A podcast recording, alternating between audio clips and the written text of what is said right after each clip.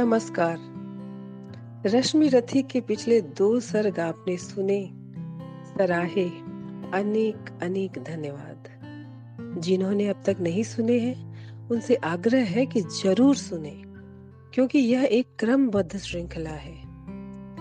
अब तक का सारांश यह है कि कौरव तथा पांडव द्रोणाचार्य से शिक्षा प्राप्त करने के बाद हस्तिनापुर के प्रांगण में अपनी अपनी शस्त्र विद्या का प्रदर्शन कर रहे थे। ऐसे में कर्ण ने अर्जुन से प्रतिस्पर्धा करनी चाहिए तो उसे नीची जाति का कहकर ठुकराया गया। किंतु दुर्योधन ने उसके तेज को भाप कर उसको अंग देश का राजा घोषित किया और हमेशा के लिए अपनी मित्रता के बंधन में बाँध लिया। दूसरे सर्ग में हमने देखा कि कर्ण परशुराम से शस्त्र विद्या सीखने जाता है, परंतु इसके लिए उसे परशुराम जी से झूठ बोलना पड़ता है कि वह एक ब्राह्मण कुमार है। और अंत में, जब उसका यह झूठ खुलता है तो परशुराम जी क्रोधित होकर उसे अपना सिखाया हुआ ब्रह्मास्त्र का ज्ञान उस समय भूल जाने का श्राप दे देते हैं, जब कर्ण को उसकी सबसे ज़्यादा ज़रूरत पड़ेगी। आज इसी रोमांचकारी रश्मि रथी के तीसरे सर्ग का पहला भाग आपको सुनाऊँगी। पांडवों का अज्ञातवास समाप्त होने के बाद संभावित युद्ध की आशंका को देखते हुए भगवान श्री कृष्ण पांडवों की ओर से शांति का प्रस्ताव लेकर दुर्योधन के पास हस्तिनापुर आते हैं। वे भरी सभा में दुर्योधन को कहते हैं कि न्याय के अनुसार तो तुमको राज्य का आधा हिस्सा पांडवों को देना चाहिए। पर तुम तो देना चाहते नहीं हो तो पाँचों पांडव के लिए सिर्फ़ पाँच गाँव दे दो। वे चुपचाप स्वीकार कर लेंगे, परंतु वे स्वजनों पर तलवार नहीं उठाना चाहते हैं। किंतु दुर्योधन ने तो सुई की नोक के बराबर भी ज़मीन देने का मना कर दिया। उल्टे वह तो भगवान कृष्ण को ही जंजीरों से बांधने चला और तब श्री कृष्ण अपना विराट स्वरूप दिखाते हैं। आइए कविता में देखते हैं। हो गया पूर्ण अज्ञातवास, पांडव लौटे वन से साहस। पावक में कनक सदृश तप कर वीरत्व लिए कुछ और प्रखर नस नस में तेज प्रवाह लिए कुछ और नया उत्साह लिए। सच है विपत्ति जब आती है, कायर को ही दहलाती है। शूरमा नहीं विचलित होते, क्षण एक नहीं धीरज खोते। विघ्नों को गले लगाते हैं, कांटों में राह बनाते हैं। मुख से न कभी उफ कहते हैं, संकट का चरण न गहते हैं, जो आ पड़ता सब सहते हैं, उद्योग निरत नित रहते हैं। शूलों का मूल नसाने को, बढ़ खुद विपत्ति पर छाने को। है कौन विघ्न ऐसा जग में टिक सके वीर नर के मग में? खम ठोक ठेलता है जब नर पर्वत के जाते पाँव उखड़, मानव जब ज़ोर लगाता है, पत्थर पानी बन जाता है।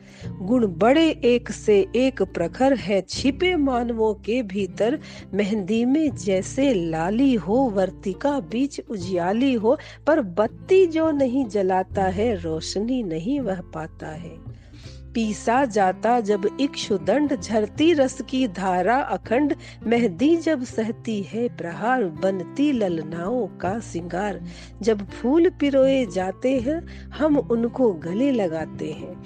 वसुधा का नेता कौन हुआ? भूखंड विजेता कौन हुआ? अतुलित यश क्रेता कौन हुआ? नव धर्म प्रणेता कौन हुआ?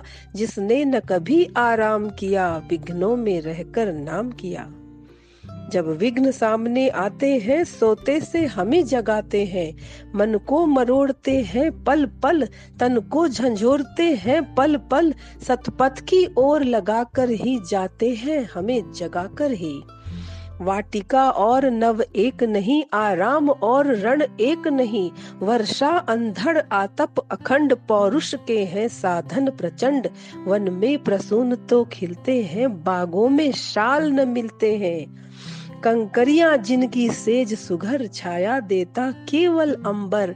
विपदाएँ दूध पिलाती हैं, लोरी आंधियाँ सुनाती हैं। जो लाक्षा गृह में जलते हैं, वे ही शुरमा निकलते हैं। बढ़कर विपत्तियों पर छा जा मेरे किशोर, मेरे ताज़ा। जीवन का रस छन जाने दे, तन को पत्थर बन जाने दे। तू स्वयं तेज भयकारी है, क्या कर सकती चिंगारी है?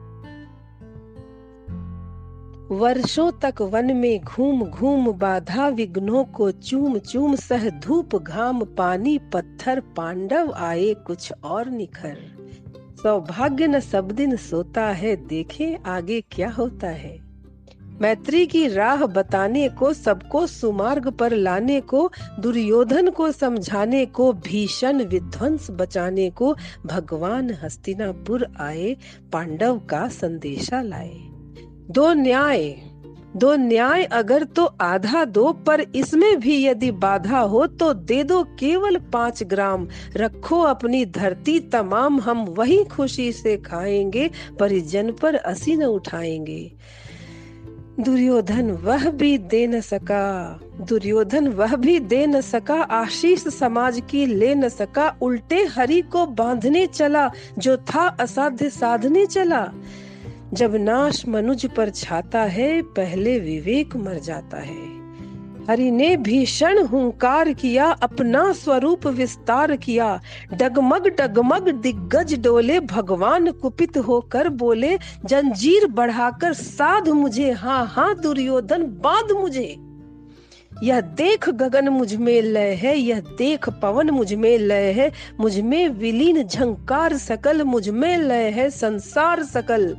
अमरत्व फूलता है मुझमें, संहार झूलता है मुझमें। उदयाचल मेरा दीप्त भाल भूमंडल वक्षस्थल विशाल, भुज परिधि बंद को घेरे हैं, मैं नाक मेरु पग मेरे हैं। दीप्ते जो ग्रह नक्षत्र निकर सब है मेरे मुख के अंदर।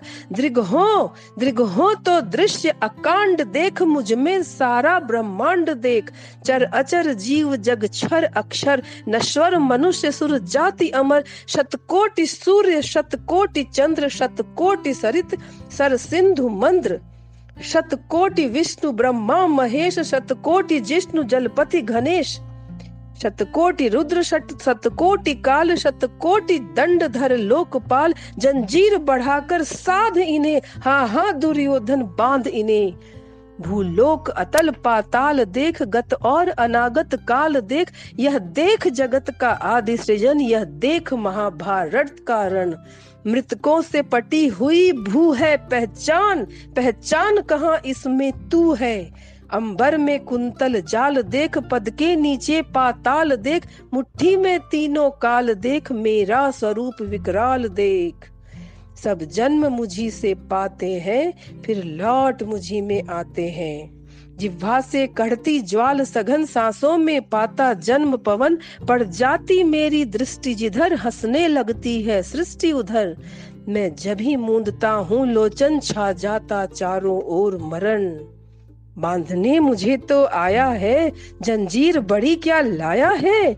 यदि मुझे बांधना चाहे मन तो पहले बाँध अनंत गगन।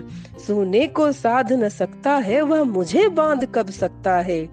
हित वचन नहीं तूने माना, मैत्री का मूल्य न पहचाना। तो ले तो ले, मैं भी अब जाता हूँ, अंतिम संकल्प सुनाता हूँ। याचना नहीं।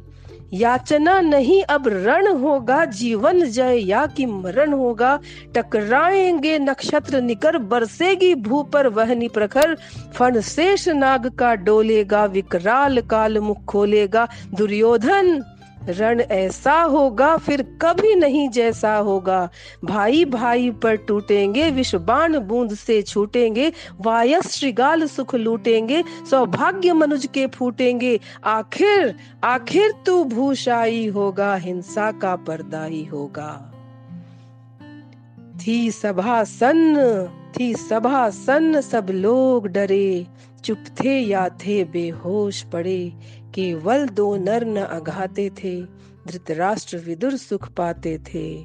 कर जोड़ खड़े प्रमुदित निर्भय दोनों पुकारते थे। जय जय जय जय। धन्यवाद दोस्तों, फिर मिलते हैं तीसरे सर्ग के दूसरे भाग के साथ। Bye bye.